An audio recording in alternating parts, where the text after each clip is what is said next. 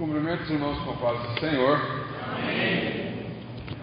Graças a Deus, Deus nos tem dado a oportunidade de meditarmos um pouco mais na Sua palavra. E nesta terça e na próxima quinta, nós faremos aqui uma escola bíblica, conforme já anunciado em decorrência do nosso da comemoração do nosso aniversário. E hoje a gente vai falar um pouquinho sobre o chamado. O Kleber vai. Está tudo em ordem aí, Kleber? Muito bem. Se a letra ficar miúda no decorrer da apresentação, aí é mais como para a gente ter uma ideia, para a gente ter um roteiro.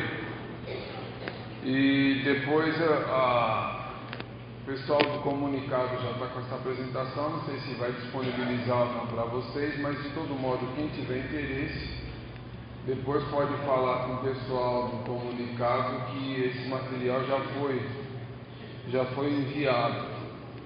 Eu não sei se a gente vai conseguir falar de todos os tópicos no decorrer da apresentação, mas se a gente pular alguma coisa, não fique bravo não, porque a gente tem um horário aqui a seguir, não é isso, Flávio? Então a gente tem que cumprir o horário que foi proposto. Nós vamos tentar fazer um alinhamento básico em, em algumas questões relacionadas ao corpo de obreiro da igreja. E é mais uma linha bem de alinha, linha de alinhamento mesmo. E a gente vai partir de um texto bíblico que está na segunda carta de Paulo a Timóteo, no capítulo 1, do versículo 3 ao versículo 14. E você pode deixar sua Bíblia aberta nesse texto, porque a gente não vai ficar escorrendo muito para outros textos bíblicos. Então a gente vai basear o que nós vamos conversar predominantemente neste texto. Então você pode deixar a sua Bíblia aberta. Você que pegou, trouxe, gosta de anotar, pega o seu caderno de notas, a sua caneta, ou decore, enfim. E o Gessé também vai estar sendo gravado, certo, Gessé? E depois vai ser enviado como de costume o texto bíblico de, da segunda carta de Paulo, segunda carta de Paulo a Timóteo, capítulo 1, a partir do versículo 3. O texto bíblico que eu vou ler aqui é na NVI. Dou graças a Deus a quem sirvo com a consciência limpa, como serviram os meus antepassados, ao lembrar-me constantemente de você, noite e dia, em minhas orações.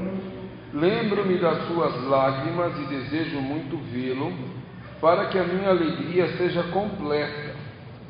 Recordo-me da sua fé não fingida, que primeiro habitou em sua avó Lloyd e em sua mãe Eunice, e estou convencido de que também habita em você. Por essa razão, torno a lembrar-lhe que mantenha viva a chama do dom de Deus que está em você mediante a imposição das minhas mãos. Pois Deus não nos deu espírito de covardia, mas de poder, de amor e de equilíbrio. Portanto, não se envergonhe de testemunhar do Senhor nem de mim, que sou prisioneiro dele, mas suporte comigo os meus sofrimentos pelo Evangelho, segundo o poder de Deus que nos salvou e nos chamou com uma santa vocação, não em virtude das nossas obras, mas por causa da sua própria determinação e graça. Essa graça nos foi dada em Cristo Jesus desde os tempos eternos, sendo agora revelada pela manifestação de nosso Salvador Cristo Jesus. Ele tornou inoperante a morte e trouxe a luz da vida e a imortalidade por meio do Evangelho Deste Evangelho fui, constituído pregador, apóstolo e mestre. Por essa causa também sofro, mas não me envergonho, porque sei que em quem tenho crido, e estou bem certo de que Ele é poderoso para guardar o que lhe confiei até aquele dia. Retenha com fé e amor em Cristo Jesus o modelo da sã doutrina que você ouviu de mim. Quanto ao que lhe foi confiado, guarde-o por meio do Espírito Santo que habita em nós. Até aqui. Muito bem, voltando ali para a apresentação, vamos ver se eu consigo me achar com esse negócio funcionando. Para quem Paulo está escrevendo e com quem Deus está falando? Vamos lá. Paulo está escrevendo para. Desculpa, gente, para quem? Timóteo. E Timóteo, quem era Timóteo? Vamos lá rapidamente. O nome da avó de Timóteo. Hã? Lloyd. O nome da mãe de Timóteo? Eunice. E o pai de Timóteo, qual era o nome dele? Não aparece. Espiritualmente falando, o pai de Timóteo não aparece na caminhada espiritual de Timóteo. Segundo a tradição, ele era grego, não se sabe se ele morreu cedo, não se sabe se ele não era temente a Deus. Mas o fato é que o pai de Timóteo não aparece na formação espiritual de Timóteo. E aqui já cabe uma reflexão aos pais de plantão. Você tem aparecido, você é uma pessoa presente na formação espiritual do seu filho? Será que eu tenho sido uma figura presente, eu tenho tido uma participação na formação espiritual da minha filha? Que a gente saia daqui pensando um pouco sobre isso. Timóteo, Deus está falando com Timóteo. Então é uma carta que o, o destinatário principal de, dessa carta não são as pessoas não cristãs, as pessoas que não se encontraram com o Senhor, que ainda não foram salvas.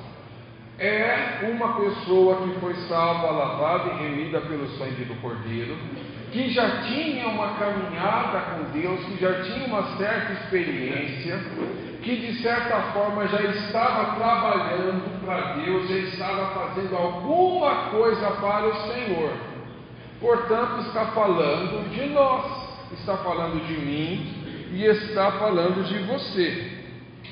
E vejam só, na formação deste jovem, na formação de Timóteo, nós vemos um trabalho conjunto que começou com a família, começou com sua avó, começou com sua mãe e foi completada, foi endossada através da vida de Paulo. É um trabalho conjunto. E aqui já temos outro ponto para a gente pensar. Às vezes, nós encontramos pessoas em nossa caminhada que, está, que, que delegam, que terceirizam para a igreja, que terceirizam para a EBD, né, Joel, a formação espiritual de seus filhos. Isso é um erro. A formação espiritual dos nossos filhos é uma responsabilidade nossa e a igreja, o ministério, ela entra como uma parte disso. Mas tem pai que chega aqui e bota a criança na mão do professor, da tia, do coordenador, do, do, do superintendente da EBD, coloca o filho na mão do pastor, como se o pastor, como se o obreiro, o presbítero, o diácono, o professor, o regente, o maestro fossem os responsáveis pela formação espiritual de seus filhos. E não é assim que funciona. Agora vejam, quando nós olhamos esse texto, tem aqui alguns detalhes, tem alguns pontos que são sutis.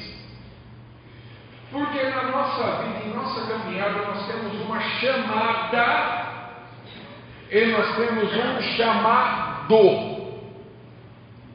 Que apesar de serem parecidos, são diferentes. Eles têm algo em comum. A mim me ajuda e a Sara e a Silvia podem te ajudar a me ajudar. O que é que tem em comum na palavra chamada e na palavra chamado. Chama muito bem, amigo. Você mandou muitíssimo bem. O que é que tem em comum na chamada e no chamado? O que é que tem em comum, gente? Chama. A raiz da palavra. E esta raiz chama é a mesma raiz de quando se fala da chama do Espírito. Então, na chamada e no chamado, a atuação do Espírito é uma parte atuante e presente. Pena que não se deu, não ficou claro. Aí foi um erro meu, devia ter botado outra coisa. Eu vou explicar para vocês o que está escrito ali. Vocês perceberam então, até que na TV ficou boa a resolução, né? Ali não dá, no fundo não dá para ler nada. Chegando um pouco aqui, a gente tem percebido que nós temos um desenho ali. Que desenho é aquele, gente? É uma escada. Então vamos imaginar que o plano, antes do primeiro degrau, é um mundão, é o homem natural, é a pessoa sem salvar, que ainda não foi salva, que ainda não teve um encontro real com o Senhor. Então, o primeiro degrau desta escada que a gente está subindo, e eu estou vendo que está ali, os é, teens, esse banco dos teens aí, é isso? Que está Mariana, Heloísa, Daniela, Davi, o Samuel e a Sarinha ali. Qual é o primeiro, o nome do primeiro degrau ali daquela escada? Só eles vão responder, vocês não. Fala alto aí que eu não estou ouvindo. Chamada. Então, este primeiro degrau é a chamada para a salvação. Então, o Senhor nos chamou para sermos salvos. E aí nós temos então, e aqui eu não vou entrar na doutrina da salvação, mas é só de maneira resumida, é quando nós entregamos a nossa vida a Jesus Cristo, fomos salvos, lavados libertos pelo sangue do Cordeiro. Vocês estão muito bem é, cientes disso. Só que depois é uma escada. Nós temos então simbolicamente o segundo degrau. E vai para o banco do Gustavo, da Bia, da irmã Rebeca e do irmão Kleber. Qual é o nome do segundo degrau, gente? chamado. Então eu só consigo chegar, nós só conseguimos chegar no segundo degrau depois que nós passamos pelo primeiro. Deus não vai te chamar para um chamado espiritualmente como um obreiro, se você não passar pelo degrau da conversão, se eu não passar pelo degrau da conversão.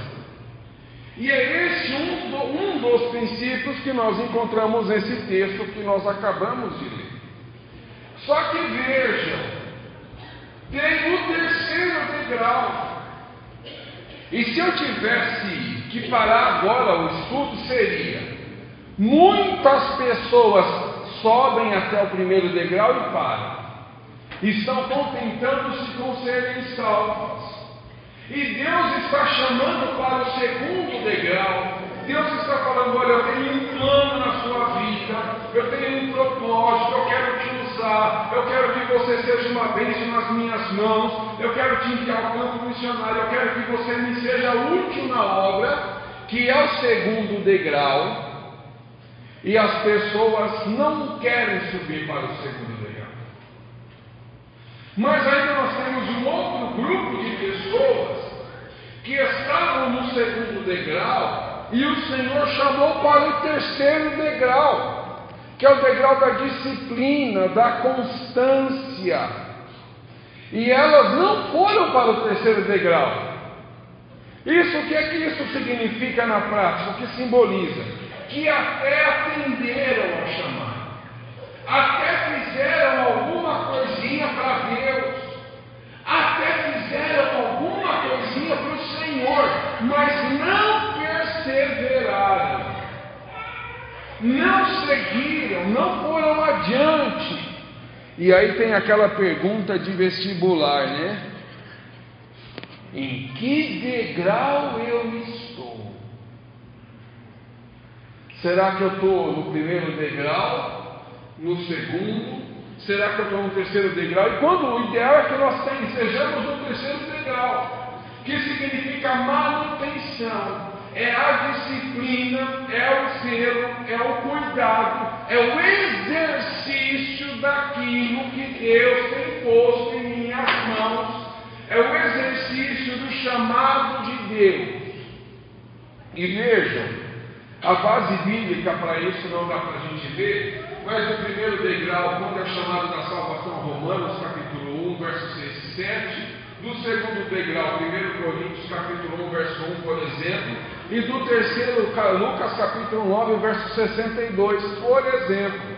Texto de Lucas fala que aquele que coloca a mão no arado pode ficar tranquilo olhando para trás. É isso, Fábio? O que é que fala o texto lá? Pode olhar para trás, Lázaro? Pode, Fábio? Pode recuar? Sim ou não, gente? E se recuar minha alma não tem prazer nele. Em que degrau eu estou? Eu sei bem no degrau que eu estou ali. Você sabe em que degrau você está? O duro é se você falar assim, olha pastor, eu não estou nem no primeiro degrau, estou no charco de novo. Eu quero te dizer que se você chegou aqui nesta noite, ou se você que está, vai ouvir esse áudio, estiver no charco de lodo, eu conheço um Deus que tem braço forte e mão poderosa para estender e te resgatar do charco de lodo, firmar os seus pés sobre a rocha, botar um cântico novo na sua boca e você ainda vai sair cantando louvores ao Senhor. Você pode dizer amém? amém. Agora vejam, rapaz, tem que correr. Não vejam não, porque a hora não vai dar. Vamos embora. Próximo. Próximo sou eu aqui, né? A igreja primitiva, ela se manteve ali no terceiro degrau. É só a gente olhar o texto de Atos, capítulo 2. Fala que eles perseveravam unânimes na oração, que, que, que eles eram um só, que eles tinham as coisas em comum. Isto é manter-se no terceiro degrau, que é no degrau da disciplina. Que nós tenhamos isso como exemplo fazendo uma contraposição com a igreja atual, o que é que nós temos percebido? Que o povo, a igreja atual, a igreja brasileira, quer ficar no primeiro degrau, que é o degrau apenas da. O primeiro degrau, que é o degrau da chamada, que é o degrau da salvação. A pessoa foi salva, foi liberta, foi resgatada pelo Senhor, mas não quer fazer nada não quer se empenhar. Mas o Espírito Santo nessa noite fala para mim e para você que a gente precisa sair do primeiro degrau e ir lá para o degrau da, da igreja primitiva. Você pode dizer amém? amém. Muito bem. Pronto, vamos ver onde a gente vai. Tudo que nós vamos falar agora, então, está compreendido. Vocês estão comigo, gente? Tranquilo? Então, uma pergunta: qual é o degrau que você está? Qual é o degrau que eu estou? No degrau da chamada, que é o degrau da salvação, no degrau do chamado, que é o entendimento de que eu preciso trabalhar, de que o Senhor me chamou para o trabalho, ou no degrau da disciplina, que é a manutenção do chamado, é a manutenção da vocação que Deus me deu. Pense nisso aí. Mas vejam só, quando nós olhamos o texto aqui do verso 3 ao verso 5, Paulo nos traz algumas lições. Primeiro, ele começa o texto falando que ele dá graças a Deus.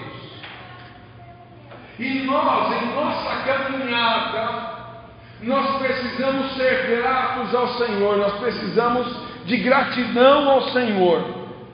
Porque se você está no primeiro, se eu estou no primeiro, se nós estamos independentes do degrau, é pela graça de Deus. E pergunta para o Mateus, que é teólogo aqui.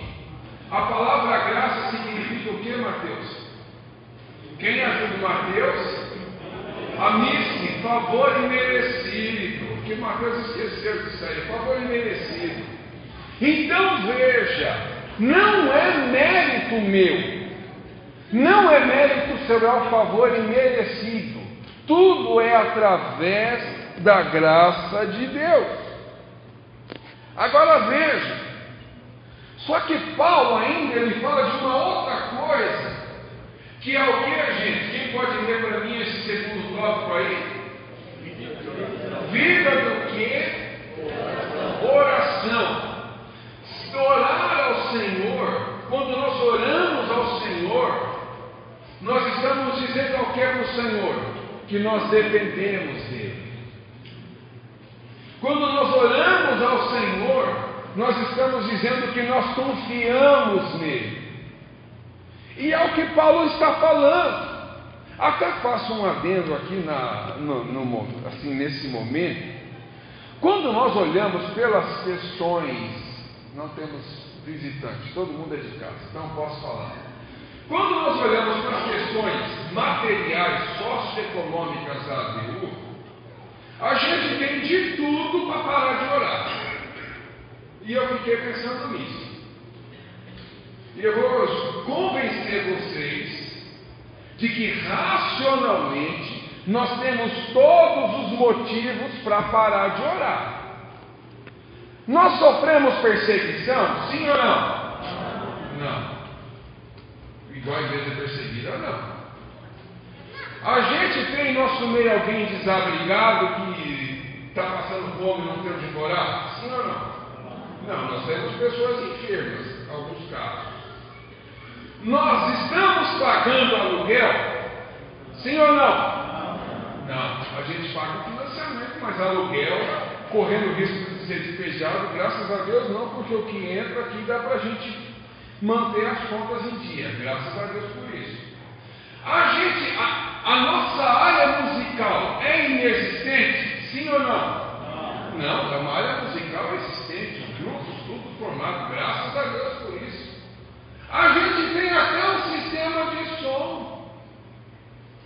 A gente tem vários grupos, vários departamentos. Nós estamos na sombra de água fresca, gente. Ou alguém discorda? Estou olhando com os olhos materiais. Tem até um banquinho para sentar. Oxe, até no dia da terça-feira que tem o estudo da palavra de Deus, a gente até canjica para comer. A gente tem até carro para vir para a igreja. O que, que a gente vai orar? Pela racionalidade, é isso. Mas quando a gente olha com os olhos espirituais, primeiro, se nós estamos onde estamos e temos o que temos, é porque o Senhor nos concedeu. E é mérito dele, não nosso, seja o que for. Segundo, nós somos a igreja, o corpo de Cristo.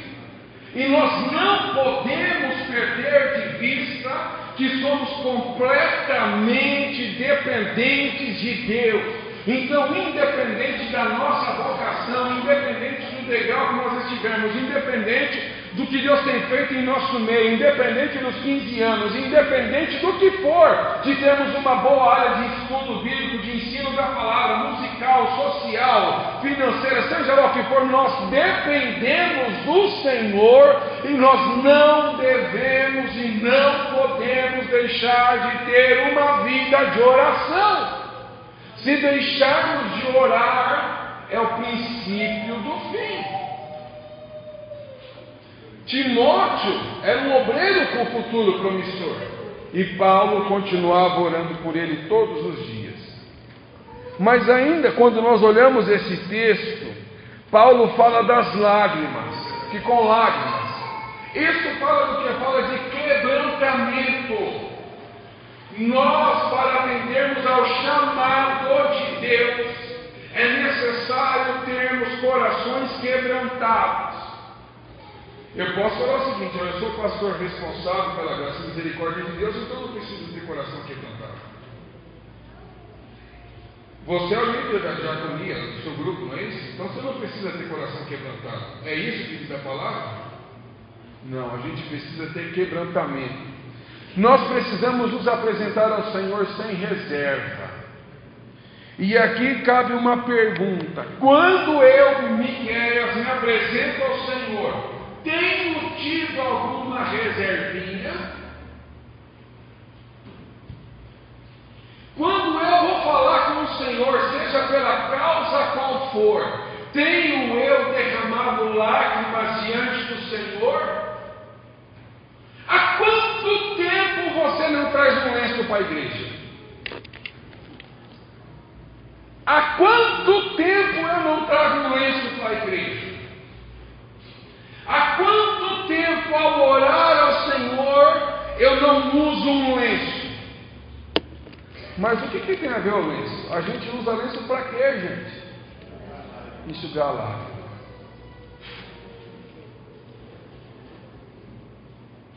Paulo está dizendo aqui que ele lembrava das lágrimas. Das lágrimas de quem? Do Timóteo. Um obreiro, um cristão quebrantado. Que a gente pense um pouco nessas coisas. Mas vamos lá. Fala de uma fé sincera. Fé sincera fala de frutos perenes, que começa com a avó, passa pela mãe, chega no próprio Timóteo, que são frutos que saltam para a eternidade, que são frutos de uma fé sincera, uma fé diante de Deus aberta, genuína, uma fé pura diante do Senhor. E quando nós temos fé sincera, essa fé sincera ela vai se esparramando e vai alcançando outras pessoas que estão ao meu redor. Eu não preciso botar lá uma placa que eu sou crente, mas quando eu tenho uma fé sincera, as pessoas que estão no meu entorno são alcançadas e abençoadas e beneficiadas por essa E aí vem aquela pergunta de vestibular. Qual é a pergunta de vestibular? A minha fé é sincera. No, a nossa fé, ela tem sido sincera. Porque às vezes eu sou tentado a querer, como um homem natural, exercer o chamado de Deus na minha vida, mas com a fé fingida. E se eu estiver com a fé fingida, o trabalho não prospera. O trabalho não é, não vai sair do agrado do Senhor. Eu sei que não é uma mensagem para dar glória a Deus. Mas é uma escola bíblica, não é essa a proposta? E eu estou naquela linha que eu recebi do Senhor aqui também vos ensinei, porque eu vou falar para vocês. Esse texto bíblico tem me incomodado já tem algum tempo. Porque nos leva a uma reflexão: que obreiro, que cristão sou eu diante do Senhor? Será que o meu compromisso, renovado o meu compromisso com o Senhor a cada dia? Porque qual é a minha tendência? Talvez a de vocês não, né? A minha tendência, no dia que eu fui separado ao cargo ministerial, até aquele dia eu estava orando, até aquele dia meu coração quebrantado, até aquele dia minha fé sincera, até aquele dia uma vida de gratidão ao Senhor, até aquele dia um gelo na barriga quando eu sabia que eu teria uma oportunidade para fazer alguma coisa para Deus. Mas depois de um tempo parece que entra no automático. E vira, e como entra no automático, começa a me conformar. Eu paro de fazer um autoexame com reflexão para identificar se eu estou no centro da vontade do Senhor. Eu, come, eu, eu, eu não faço uma reflexão para identificar em qual degrau daquela escada eu estou. E o Senhor está chamando, pelo menos a mim, a uma renovação de compromisso. Olha, Miquel, você foi chamado mas você precisa renovar esse chamado. Você precisa manter essa fé sincera, com o coração quebrantado e assim por diante. Porque senão cai no piloto automático. E nós estamos, nós fazemos parte do corpo do Senhor. Nós não estamos fazendo parte de uma organização governamental, de uma ONG, que é organização não governamental. Nós fazemos parte do corpo de Cristo. E quando nós fazemos parte do corpo de Cristo, não é um compromisso com Lora. Não é um compromisso com a Cláudia, com a Isaías, não é um compromisso com Deus.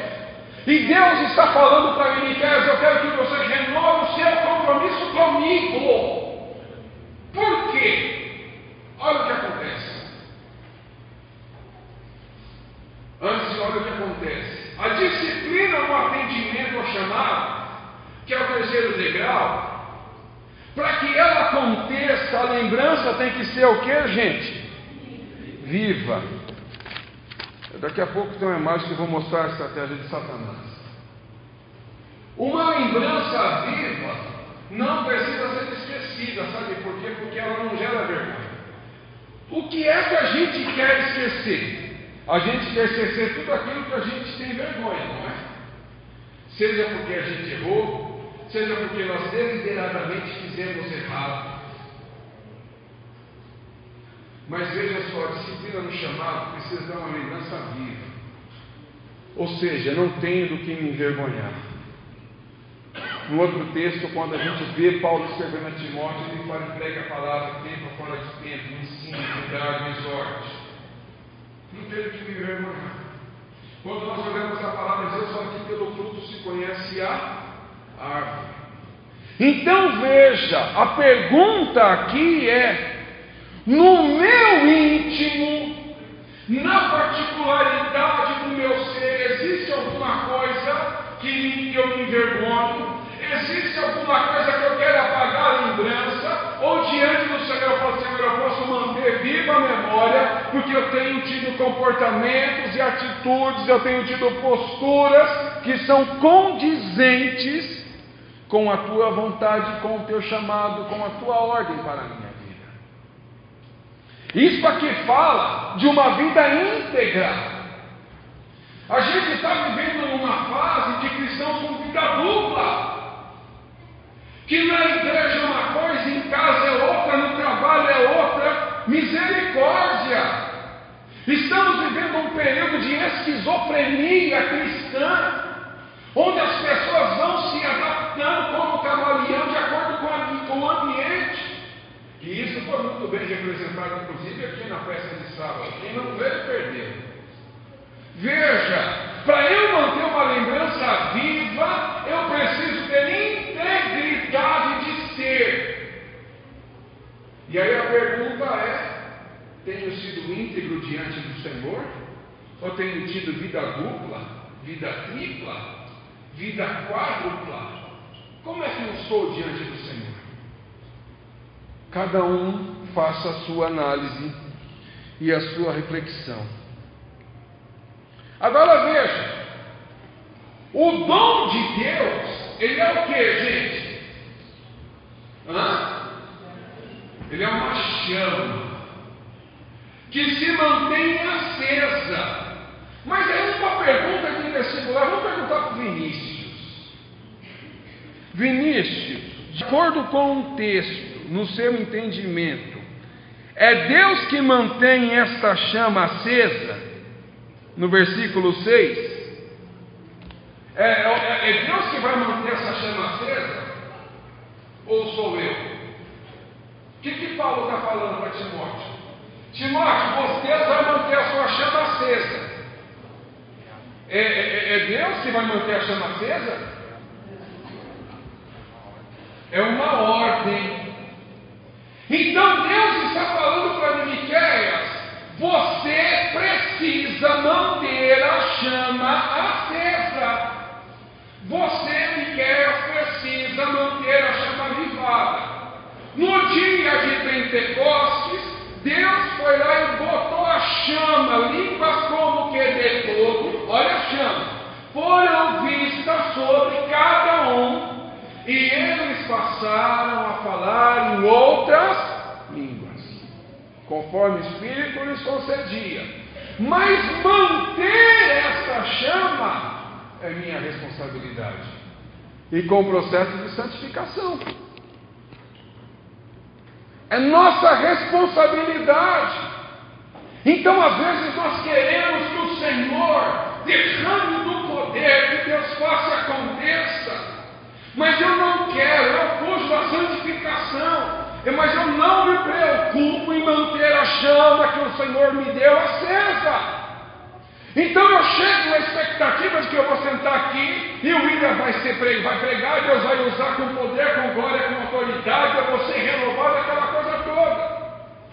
Mas eu não oro, eu não leio a Bíblia, eu não fujo da aparência do mal, eu levo uma vida desregrada, uma vida dupla, e quando eu saio da igreja eu falo assim, mas Deus não está falando nada, Deus não está abençoando, Deus não está derramando o seu poder. E eu começo a terceirizar para o William. E o Senhor nessa noite está falando assim, Miguel, você é crescidinho, você precisa cuidar, você precisa se santificar, você precisa fazer o seu pedaço, você precisa cumprir com a sua responsabilidade. Agora, quando o Hernando chega aqui com a chama acesa, o Juvencio chega aqui com a chama acesa, o Joab chega aqui com a chama acesa, o Kleber Ribeiro chega aqui com a chama acesa, eu chego aqui com a chama acesa, o que é que vai acontecer, gente? vai pegar fogo, vai ser um incêndio. Ah, Deus não está derramando fogo. Vamos mudar a pergunta: você está com a chama acesa? Eu estou com a chama acesa. Porque não tem como eu vou sentar pertinho do milho aqui. Se eu estiver com a chama acesa e eu estiver com a chama acesa, gente, vai incendiar o negócio. Agora, se o William está friozão e eu estou friozão, ah, vai fazer o quê? Congelar. Tem chama aí na sua vida, meu irmão? Tem chama na minha vida? A chama acesa está presente em nossas vidas nessa noite? Glória a Deus. Vamos seguir. E olha que interessante. Esta chamada, esta chama, ela foi concedida a partir da imposição de mãos, quando Paulo, juntamente com o ministério, orou em favor de Timóteo. Mas a manutenção era a responsabilidade de Timóteo. Seguindo, verso 7. E Paulo fala ainda para Timóteo: Olha, quando você for atender ao chamado, tem que ser sem covardia, sem espírito de medo. E o que tem tido de crente covarde é fora de série. Vou fazer uma pergunta, essa pergunta vai ser para essa primeira aqui. Vamos ali para o Gilmar. Gilmar, Deus mudou? Não. Vai essa pergunta para o Gabriel Tonon. O poder de Deus mudou, Gabriel tornou? Não. Silvana, a trindade deixou de ser trindade? Não.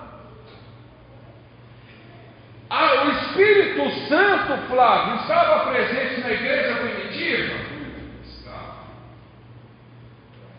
E aí a gente olha os textos de Atos, nós acabamos de estudar Atos, não é isso, é? Na escola bíblica. E a gente fica maravilhado com o que Deus operava. E Deus salvava Zé do Carmo, Deus libertava, Deus curava, era a sombra de um, era o lenço do outro, e assim vai mental de outro, era aquela coisa toda. E a gente se espanta com isso, humano. Só que Deus não mudou. Quem é que mudou? Nós. E aí a gente começa a ficar covarde. Será que Deus vai fazer mesmo? Será que esse, esse movimento é de Deus mesmo? Senhor, dá um sinal. Essa oração no Novo Testamento é antibíblica. Dá um sinal para que eu vá. Esquece. O que é que a palavra de Deus fala? O sinal segue. Porque ele já mandou, gente. Não fostes vós que escolhestes a mim, mas eu escolhi a vós e vos nomeei e designei para que fiques parado. Hã? Como é que é, Elisa? Ficar parado ou ir? Ir, vai, vou, vai, vai. Você já recebeu. Eis que vos dou poder para pisar serpente e escorpião. Ele já credenciou, já comissionou.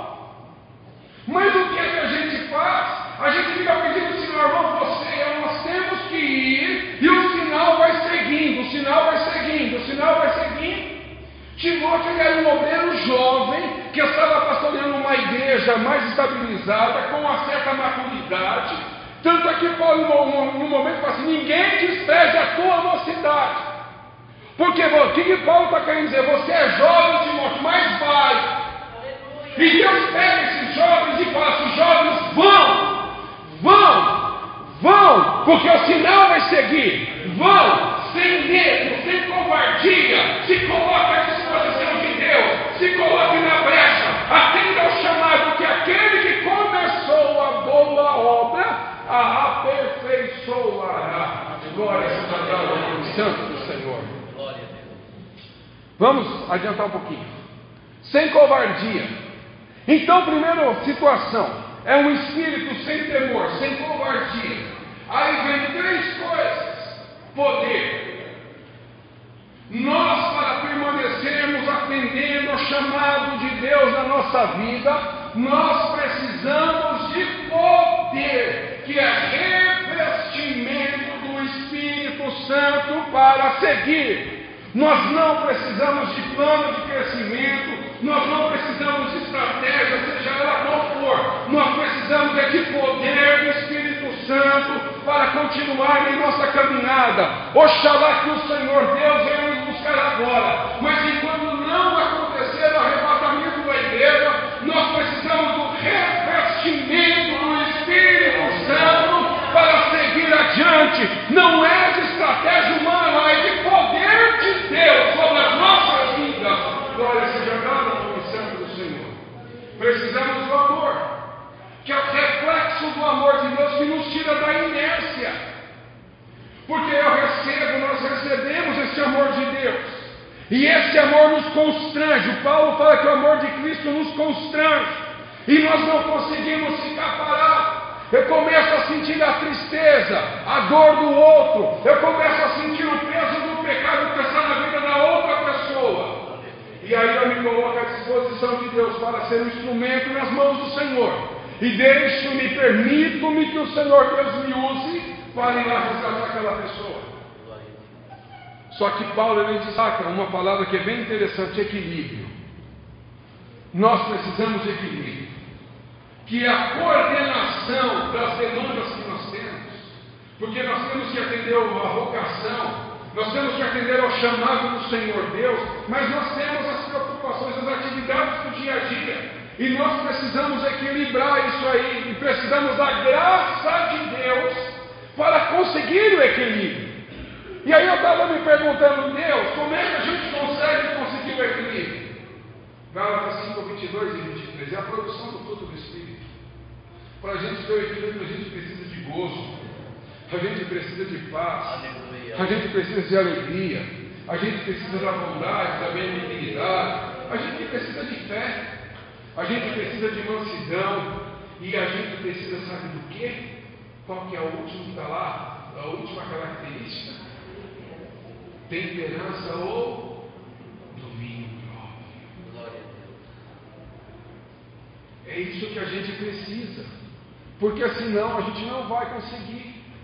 Senão nós não daremos conta.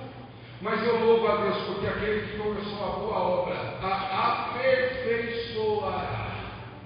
Glória a Deus.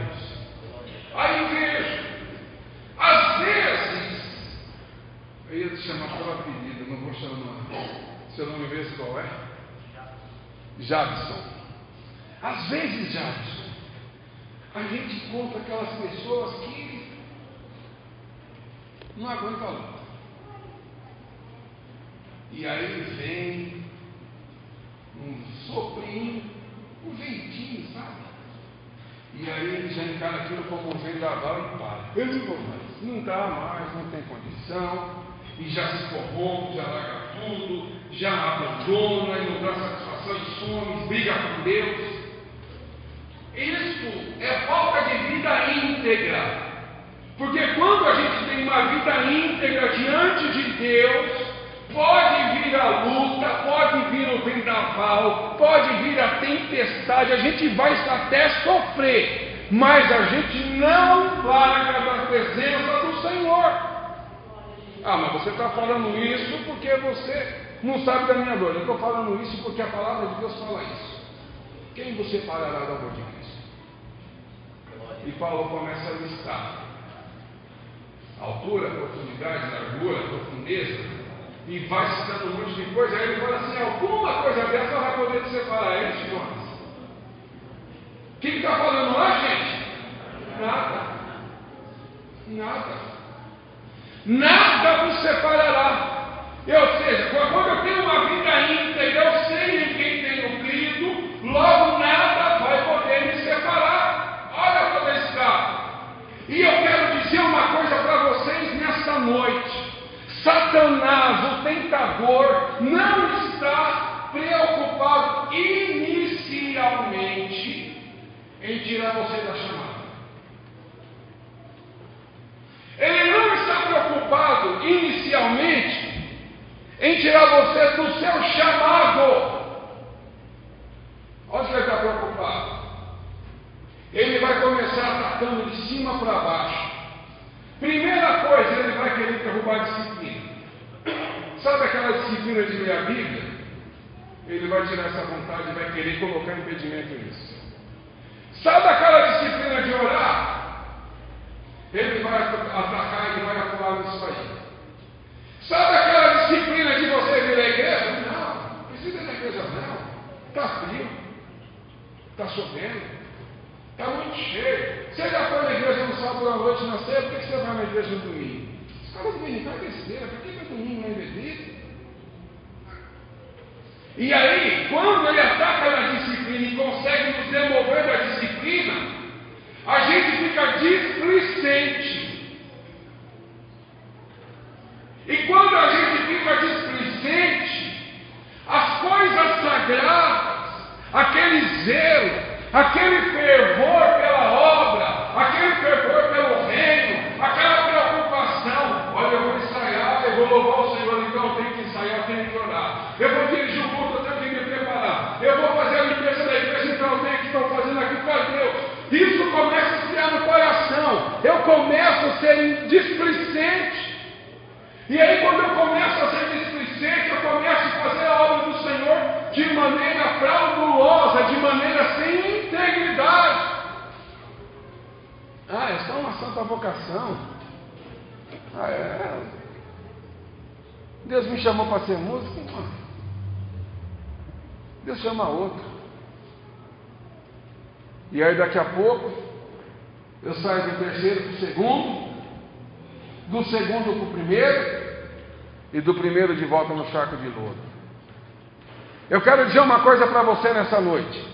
Ninguém desvia de uma hora para outra.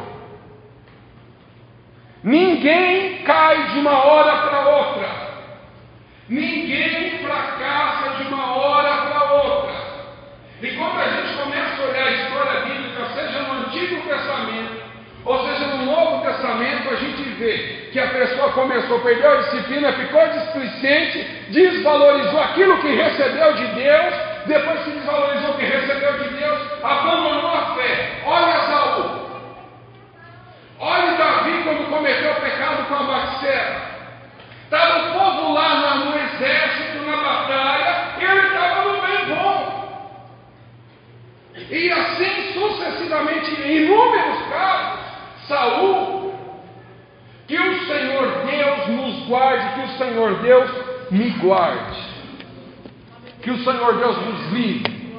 E que nós, e que eu, que você, que nós possamos pensar, Senhor, o Senhor me chamou. Eu tive a primeira chamada da salvação, depois um chamado para o exercício da tua obra, para a ação da vocação. E o que é que eu estou fazendo com aquilo que o Senhor me deu? O que é que nós estamos fazendo com aquilo que o Senhor nos tem dado? com o chamado que Ele tem colocado, com a vocação que Ele tem dado a cada um de nós. Preciso finalizar. Vida íntegra nos dá suporte para o sofrimento, já falamos disso.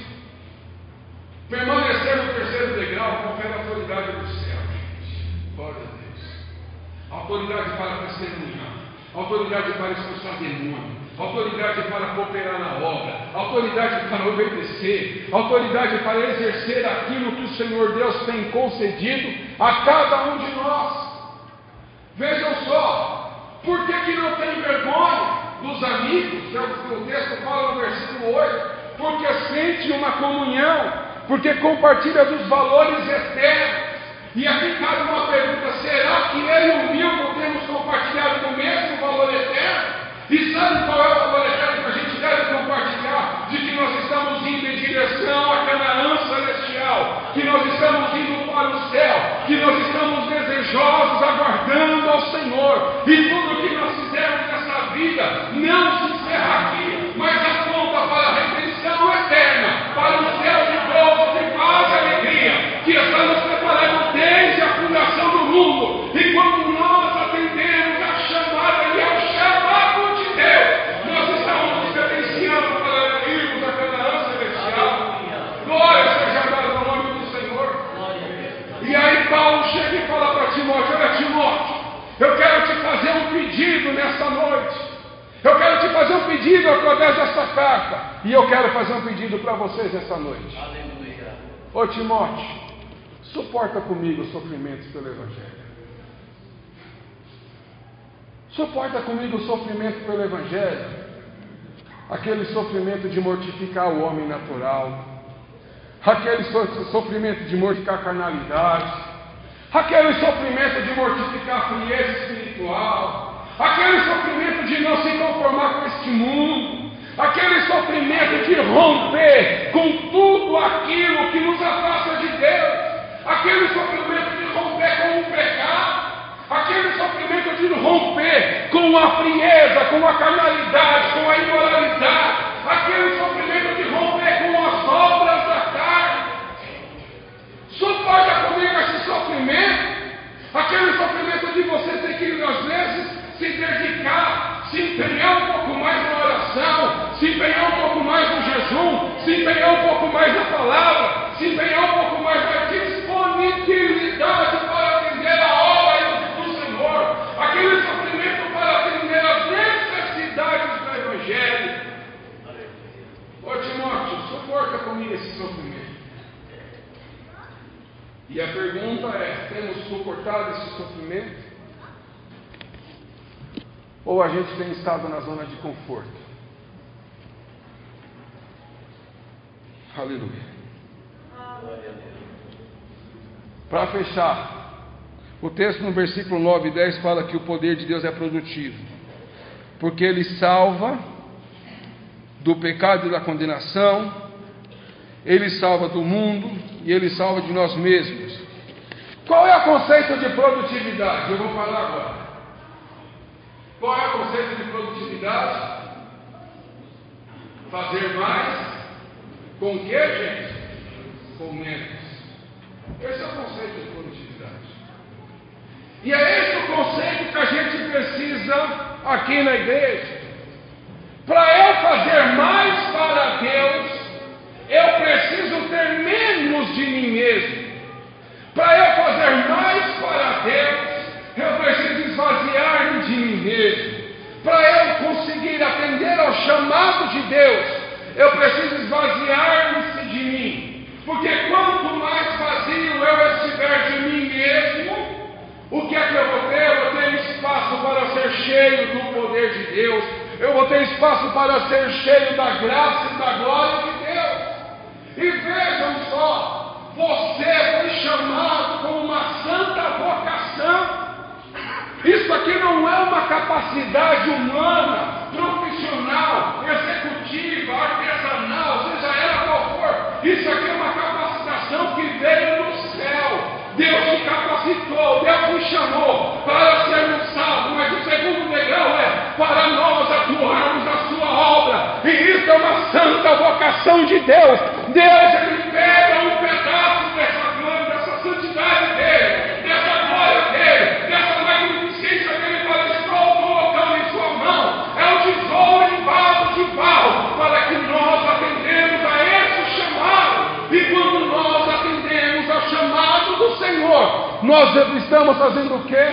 Estamos exaltando a Cristo. Estamos exaltando a perfeição do Senhor. Estamos exaltando a sua magnificência. Estamos exaltando a pessoa bendita e maravilhosa do Senhor. Que o Senhor, aleluia, me capacite. Que o Senhor te capacite para atendermos a esse chamado em nosso dia a dia. Amém, meus queridos? Amém. E aí, por último, só vou ler. Precisamos reter com fé e amor em Cristo Jesus o modelo da sã doutrina que a gente ouviu. Nós estamos numa fase troca de gerações aqui na igreja. Que as novas gerações retenham com fé e com amor a sã doutrina. Que nós possamos guardar aquilo que nos foi confiado, aquilo que nos foi dado nesses 15 anos. Que a gente não perca isso em hipótese alguma. E que o Espírito Santo nos ajude a manter tudo isso. Mas a decisão é minha, a decisão é sua de atender a este chamado. Que Deus abençoe a todos e continue falando aos nossos corações.